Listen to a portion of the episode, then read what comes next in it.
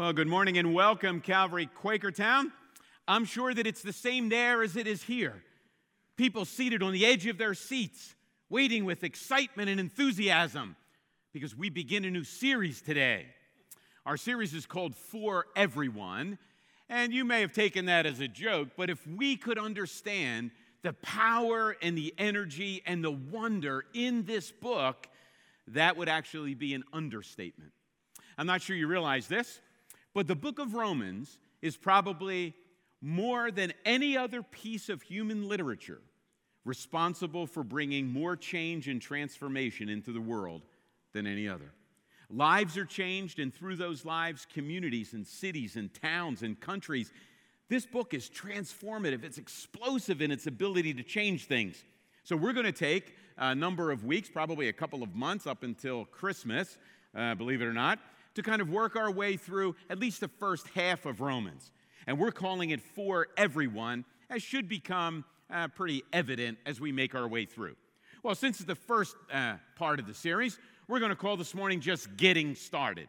If you remember, one of the questions that we asked in our top 10 series was, well, what's going on? Well, you have to kind of know what's going on in order for you to understand what's being said. So this morning, if you like background stuff, this is your morning. If not, you can play on your phone, send text, do posts, take a nap, whatever you want. But we're going to kind of get started. But we're going to get started, first of all, by reading the first 17 verses of this explosive letter. So let me read it. You follow along, and uh, then we'll kind of jump in and talk about why we're going to do it and how it's going to work. Paul, a servant of Christ Jesus, called to be an apostle and set apart for the gospel of God. The gospel he promised beforehand through his prophets in the Holy Scriptures regarding his son, who, as to his earthly life, was a descendant of David, and who, and who through the Spirit of holiness was appointed the Son of God in power by his resurrection from the dead, Jesus Christ our Lord. Through him we received grace and apostleship to call all the Gentiles to obedience that comes from faith for his name's sake. And you also are among those Gentiles who are called to belong to Jesus Christ. To all in Rome who are loved by God and called to be his holy people, grace and peace to you from God our Father and from the Lord Jesus Christ. First, I thank my God through Jesus Christ for all of you, because your faith is being reported all over the world. God, whom I serve in my spirit, is preaching the gospel of his Son, is my witness how constantly I remember you in my prayers at all times. And I pray that now at last, by God's will, the way may be open for me to come to you. I long to see you so that I may impart to you some spiritual gift to make you strong. That is, that you and I may be mutually encouraged by each other's faith. I do not want you to be unaware, brothers and sisters, that I planned many times to come to you, but have been prevented from doing so until now, in order that I might have a harvest among you, just as I have had among the other Gentiles. I am obligated both to Greeks and non Greeks, both to the wise and the foolish. That is why I am so eager to preach the gospel also to you who are in Rome. For I am not ashamed of the gospel, because it is the power of God that brings salvation to everyone who believes, first to the Jew, then to the Gentile. For in the gospel, the righteousness of God is revealed, a righteousness that is by faith from first to last, just as it is written, the righteous will live by faith. As we make our way through Romans, you're going to come across some vocabulary you may not understand. There are going to be some concepts that you may find it difficult to figure out. But if you hang in there, you're going to see there are twists and turns, there are starts and stops, kind of like the Everest exhibit at Disney World, right? You get on the thing and there are twists and turns, but if you hang on just when you think it's over, then you go backwards through the whole thing again. But if we can make it through the turns and the speed and the twist and the stops and the starts, I'm convinced that our lives will be different, our church can be different, and our communities can be impacted in ways that we can't even imagine right now. Well, that kind of raises a question. Um, why is this big book kind of in the Bible? Well, first of all, technically it's not a book, technically it's a letter. And just like all ancient letters, it follows the letter format. Here's the letter format it's for, to regarding. So if you look at those first few verses, from Paul, verse 7, to all in Rome, regarding grace and peace, that's the gospel. Grace and peace, that's the summary statement of the gospel.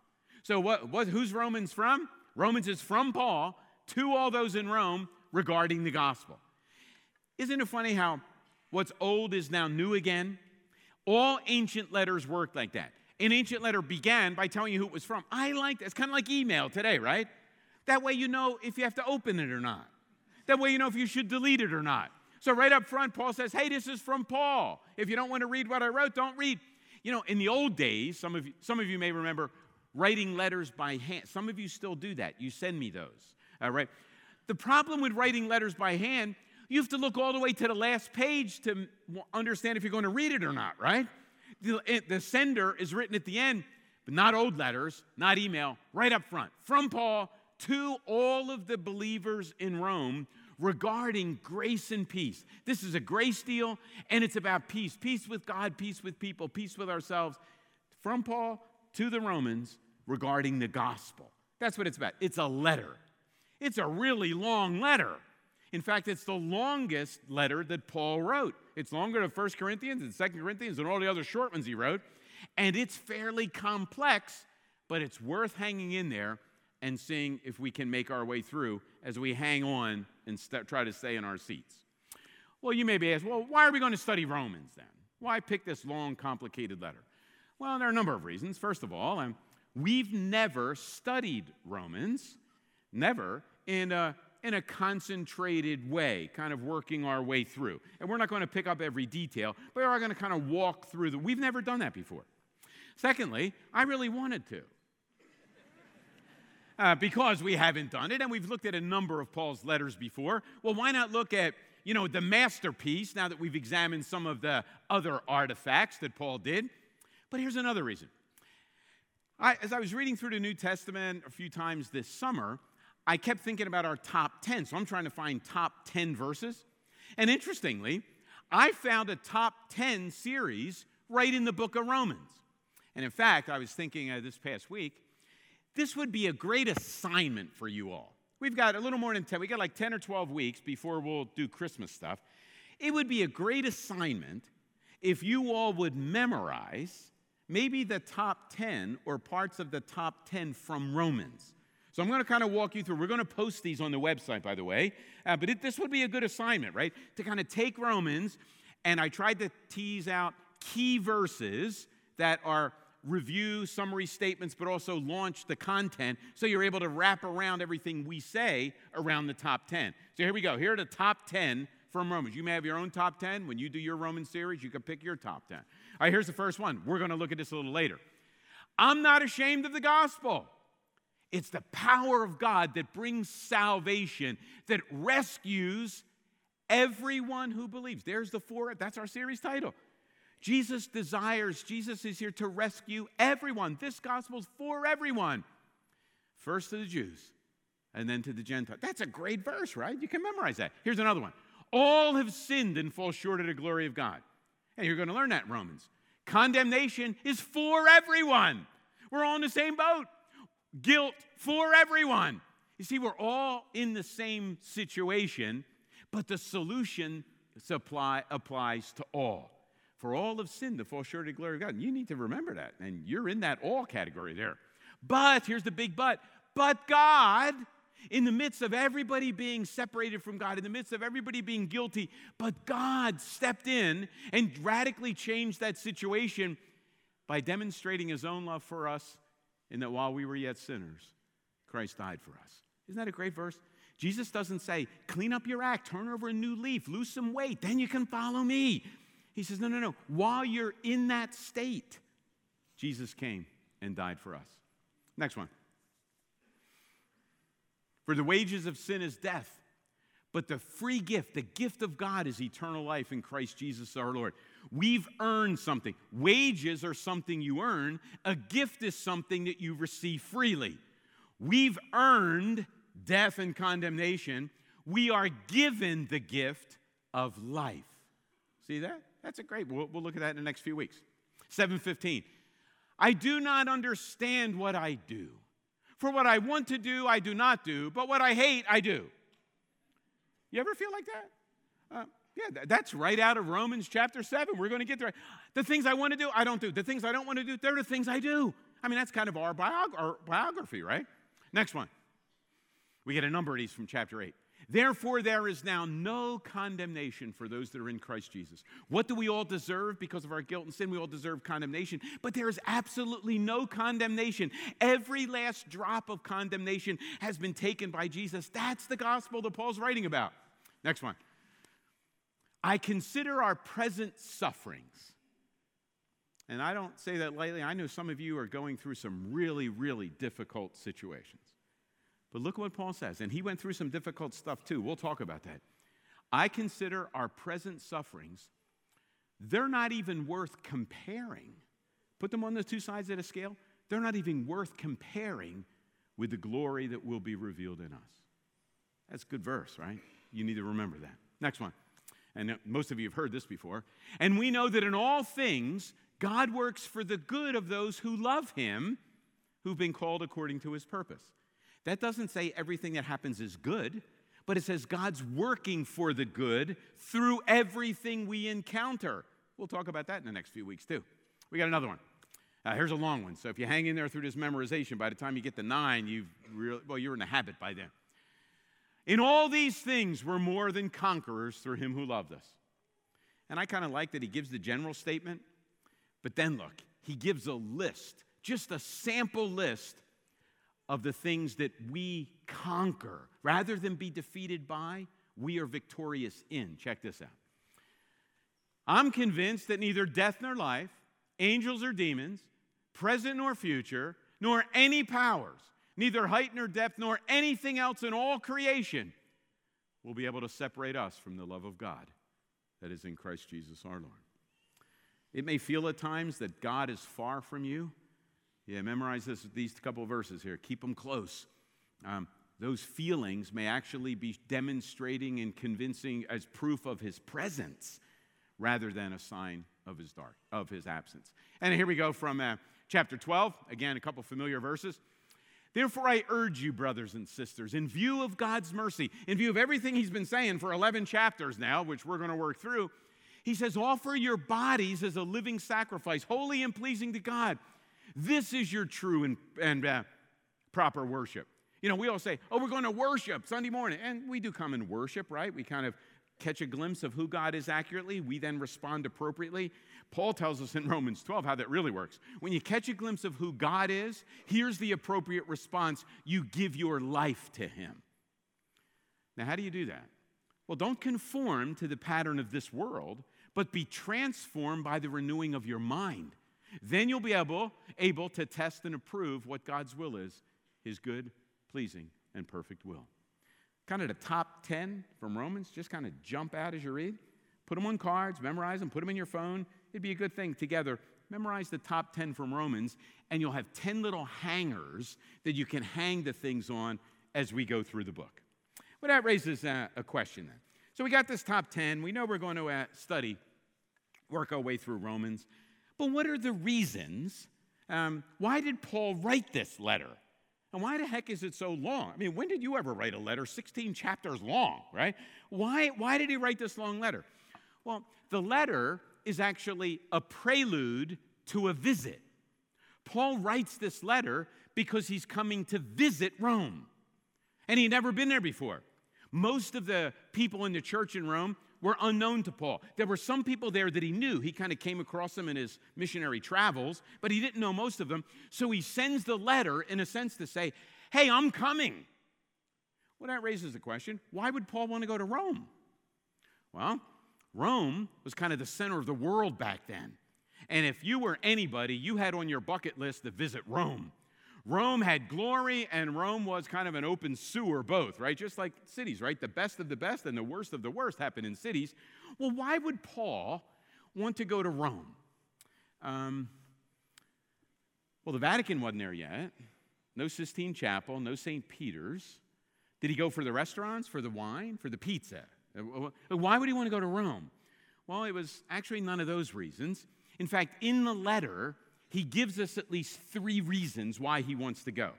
So, uh, as we're trying to get it, wrap our hands around what's going on, let me share with you the three reasons that Paul writes in the letter as to why he wants to go. The first one is encouragement. Paul wants to go to encourage. Uh, here are the verses where he speaks to that uh, verses 11 and 12. Here's what we, we read these.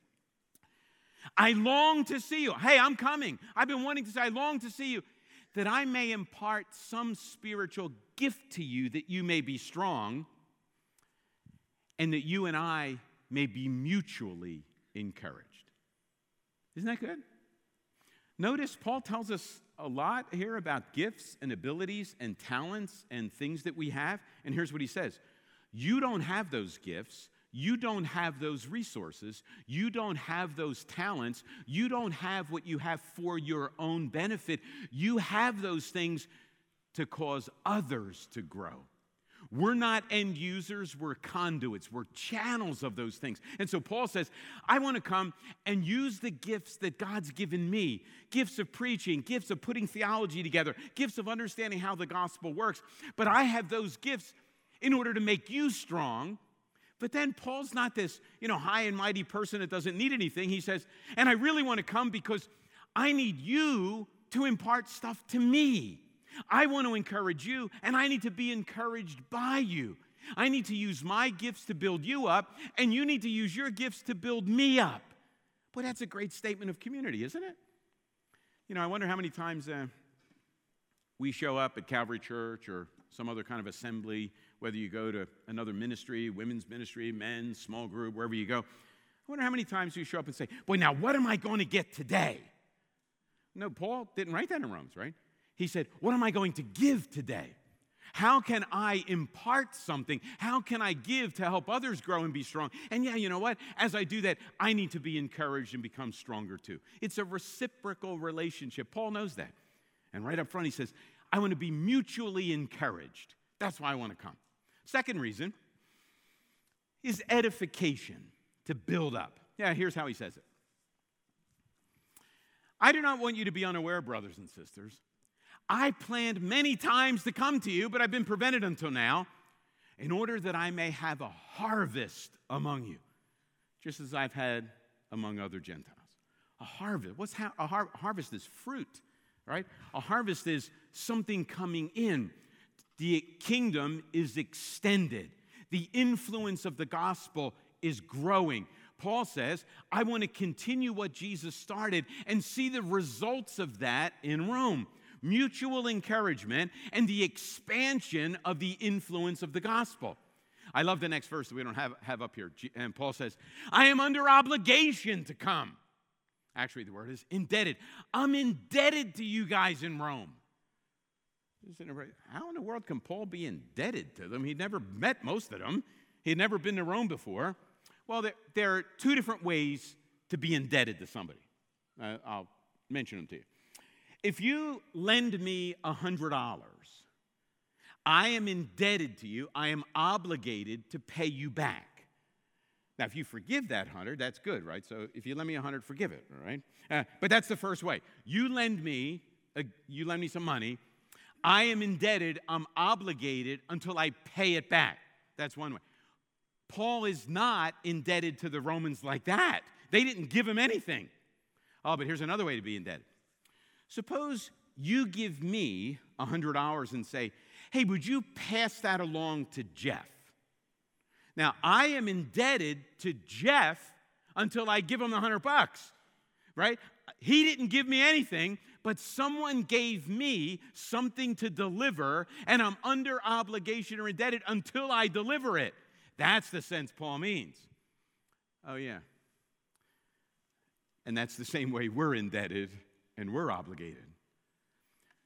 God didn't, didn't call us to be end users, God called us to be messengers.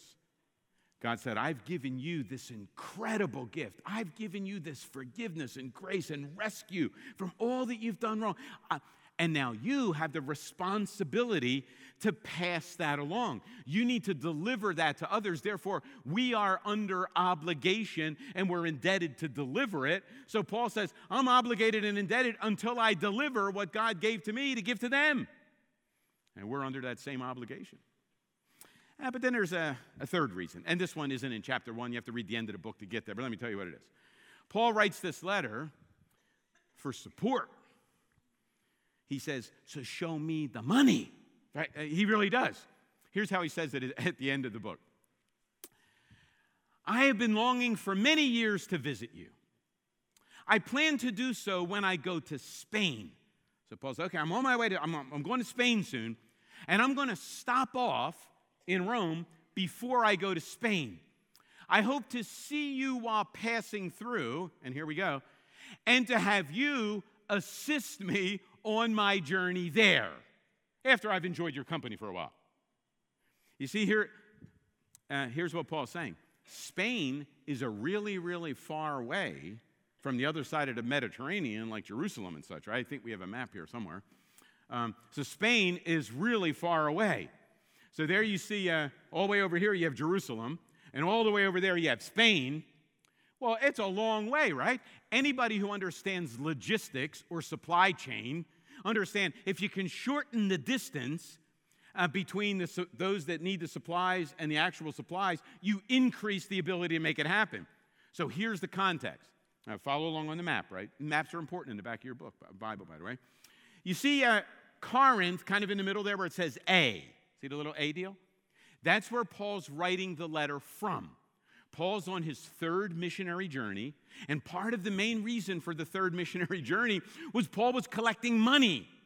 Not for himself, he was collecting money for all of the Jewish Christians back in Jerusalem that were experiencing poverty because they were losing their jobs. They were losing their family, losing a lot of things because they're following Jesus, and all of a sudden the system's kind of cracking down, right? And so Paul goes on a third missionary journey, primarily as kind of a fundraising expedition. And think about that. He's raising money among the Gentiles to support the Jewish Christians. So Paul says, hey, here's how, here's how this is working. I'm in Corinth shooting off this letter to you in Rome right? So the letter goes to Rome. Paul says, But I can't come directly to Rome. I've got to first deliver the money to the, Jew, to the Jewish Christians in Jerusalem. So first I'm going to Jerusalem. And then I'm going to Spain. But the supply chain's too long. I need a new base of operations as I go west.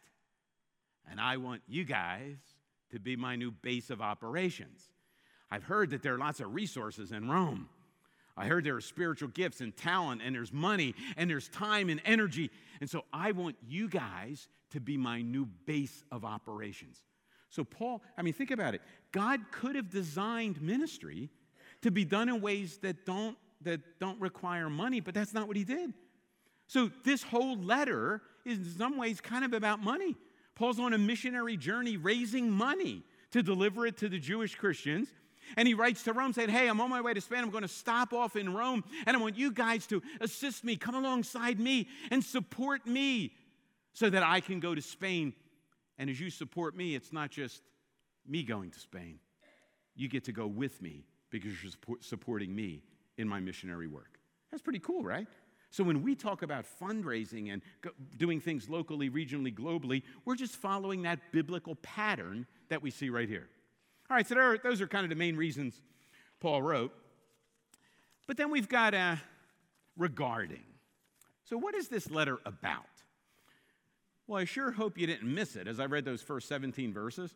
I mean, the word gospel shows up like all the time. Paul, a servant of Jesus Christ, called to be apostle and set apart for the gospel. The gospel, he promised. Gospel, gospel. Then in 16 and 17, I'm not ashamed of the gospel. Gospel just means good news. So, this whole letter is about the good news. And one of the things that we have to continually remind ourselves is that if you're, if you're not a follower of Christ right now, if you're kind of a beginner follower of Jesus, or if you've been following Jesus for decades and decades, we all need the gospel. We need to be reminded of it. We need to live out of it because we're always kind of losing it as our center.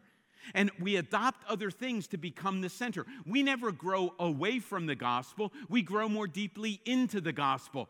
And so this book is going to help us sink our roots more deeply into the thing that really does bring transformation. It's not just good news, great news for those that don't yet know Jesus, it's good news for those that have known Jesus forever. The gospel is what makes the difference. But here's what you have to remember first and foremost, first and foremost, the gospel is not about you, and it's not about me and it's not about us.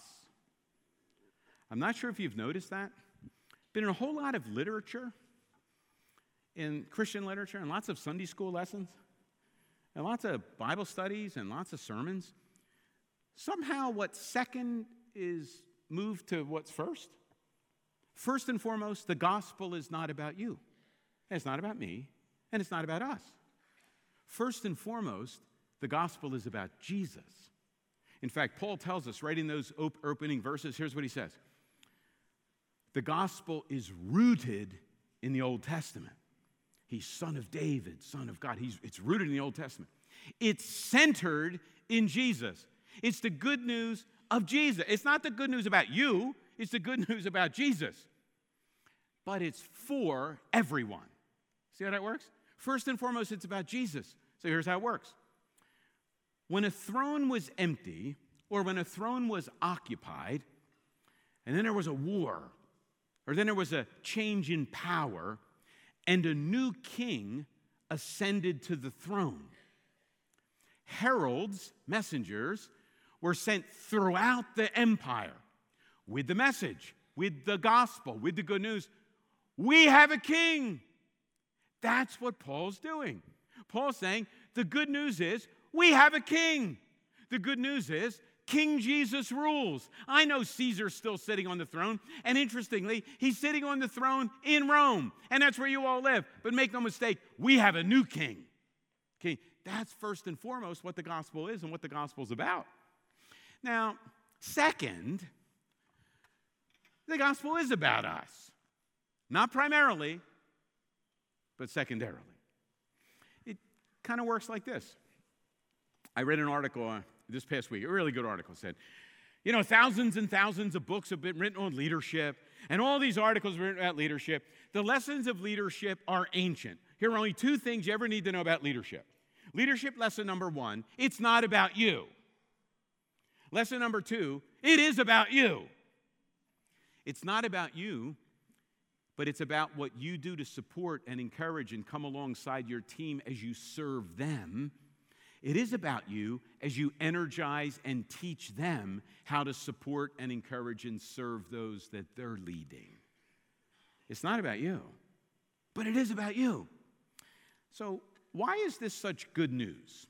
Well, let me, uh, let me ask you like this Have you ever done anything like really stupid? I mean, if you go online, you can find some great stupid pictures. Here, we have a few. Here are some stupid pictures. Yeah, now I'm not sure if that's how you paint your uh, part over the stairwell. That, that's not a good idea. Here's another one. Yeah, he's working on electric while his feet are in the puddle. I'm not an electrician, I'm just thinking, not a good idea. Next one. Now, this guy's making sure the mattress does not fall off the pickup truck as they're going to cross the bridge at about 45 miles an hour. But he's tied in, so that, that's okay. Next one.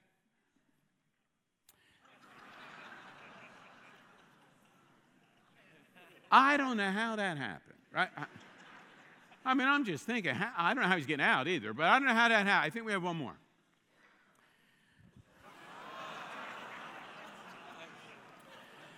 Now, I have a number of clever things that I could say right now, but uh, I better move on because uh, I don't want any nasty emails. well, we've all done some stupid things, and there are consequences that come from those stupid things. But that's not primarily what Paul's talking about. Yeah, we've done stupid things that have consequences, but we've also done some things on purpose that shouldn't have been done. We've smeared people and told lies, and we knew we were doing it the whole time. We know what the scripture says about following God, and we decide to follow ourselves or follow something else. We do that all the time. The good news of the gospel is in spite of your stupidity, in spite of your sinfulness, in spite of your rebellion, in spite of the debt that you owe, in spite that the guilt of the, in spite of the guilt that you, is yours, in spite of the condemnation that rightfully comes because of what you've done, you can find forgiveness, acceptance, and grace because of what Jesus Christ has done for you. That is the gospel. First and foremost, it's the good news, the gospel of Jesus Christ. And thankfully, that good news is for everyone. That's what we're going to learn in Romans. That's what we learn in these first 17 verses. And now Paul is going to begin in verse 18, and he's going to make it real plain. Now, for like two chapters, the hammer falls over and over and over again when he says, and this group is guilty. And if you've done this, you're guilty. And if you've done and if you're guilty, you deserve condemnation. You're under the wrath of God, the anger of God. And at the end of all that, you say, Oh, I surrender on. But it's, yeah, but, but God, the good news is that while we were yet sinners, Jesus died for us. That's the message. So, what's the mission? What's our mission? Well, as you read through those first few verses of Romans, here's what you discover the gospel transformed Paul's identity. How does he describe himself in those first couple of verses? Here's what he says I am a servant of Jesus Christ, and I am an apostle of Jesus Christ. What? He's a servant because King Jesus has assumed the throne. He's an apostle, a herald, somebody who's sent to tell that good news because that's what he's been commissioned to do. On the basis of all that, here's what he says in verses 16 and 17. And lots of commentators, by the way, say here is the theme. This is the theme of this whole book. So if you want to know the theme of Romans, you memorize this verse. I'm not ashamed of the gospel because it's the power of God that brings salvation to everyone who believes, first to the Jew, then to the Gentile. I'm not ashamed of the gospel. It's the power of God to bring rest, to rescue everybody who believes. I'm not sure why you may at times feel ashamed of the gospel, but I do know this. Paul would not have written, I am not ashamed of the gospel, if he never felt ashamed of the gospel. Like you don't talk like that unless at times you you feel the pressure or the temptation to kind of be ashamed, right? Suppose I'm not ashamed, even though there's a temptation. And I know, look, we all live and work and you know uh, have homes in different places, and there's a tendency at times to be ashamed, right? So I thought I'd kind of end this morning with a few reasons that sometimes we're ashamed, or some ways the gospel is offensive. We're ashamed because people are going to be offended when they hear this. Well, why are they offended that causes us to be ashamed? Here's one. Because the gospel means you're wrong. Uh, I kept thinking of this uh, really cool verse in the book of Proverbs. I think Proverbs 14, it says, There is a way that seems right, it appears right, but that way leads to death. Notice? It really does appear right. You know what the gospel says? I know you're really smart, and I know you have a high IQ, and you put life together like this, but here's the gospel you're wrong. You're, that's what the gospel says. How you put it together, you're wrong. You've made a whole bunch of decisions that you think prove you're smart. You're wrong. You're wrong. You think that God's not going to do this? You're wrong. You think that you're not that bad? You're wrong. That's pretty offensive, right? I don't know about you, when you tell people they're wrong, they don't, oh boy, thank you so much for pointing that out. Uh, they usually start looking at stuff that you're doing and they tell you, here's the first part that the gospel is offensive. You're wrong. I know you put life together like this. I know you do that. Just trying to tell you because I love you. You're wrong. You're wrong. You're not real bright. I know there's a way that appears right. You're wrong. That's offensive. You may be ashamed. You don't like being told you're wrong. We don't like to tell other people they're wrong, but that, that's what it is. You're wrong. And here's the second one if you're telling somebody that they need to be rescued, that means they can't help themselves. That's pretty offensive, right? I mean, we live in a world of self help, right? I mean, I mean, just write a self help book, and if it's readable and people care, I mean, you can make lots and lots of money. I always find it interesting. We always need new self help books. Like, if one of them worked, you think we'd kind of end the self help train, right? Obviously, they don't work because you have the new edition coming out and the expanded version, right? Which means the other ones don't. Well, self help doesn't help. That's the second. Self help doesn't help. You need to be rescued. In fact, you're so messed up. You can't turn over a new leaf. You can't try harder. You're so messed up. God had to die for you. That's how bad you are. People get offended at that, right? Well, look, not just are you wrong, you're so screwed up. God had to come to earth and die for you because another sacrifice wouldn't work. That's how bad you are. Oh, thank you so much for telling me that, right? And here's another reason it's offensive and we tend to be ashamed. How did Jesus the King win the victory? Right, he won the victory and he shares that with all who believe, right? You get that picture? How did he win? Did he ride in on a white horse with a giant sword and defeat all the enemies? Did he come with weapons from the future? He suffered and died. And if you want to follow Jesus, that's how we continue what he started. We bear other people's burdens. And through our suffering and sharing their suffering and coming alongside of them, the victory can be won. And people say, say, what? And I should sign up for this? Like, I want to sign up for Suffering 101, which grows into Suffering 201. What? What? It's a pretty offensive message, right? You're wrong. Self help doesn't help. And the way to victory is down. And Paul says, I'm not ashamed of that message because that is the only way that the power of God will ever rescue someone. That's how the good news was lived. And in following that new king is the only way that you and I get all that he gives as a gift. So if you want to sign up for that, there is no other power, there is rescue in no other place. You buy into that, and we can say with Paul, we're not ashamed of the gospel. People may laugh, they may get ticked off, they may ridicule. We're not ashamed of that. Because there is the power of salvation in no one else and nowhere else. First and foremost, the great news is there's a king. And secondly, that king is for us. Let's stand and pray.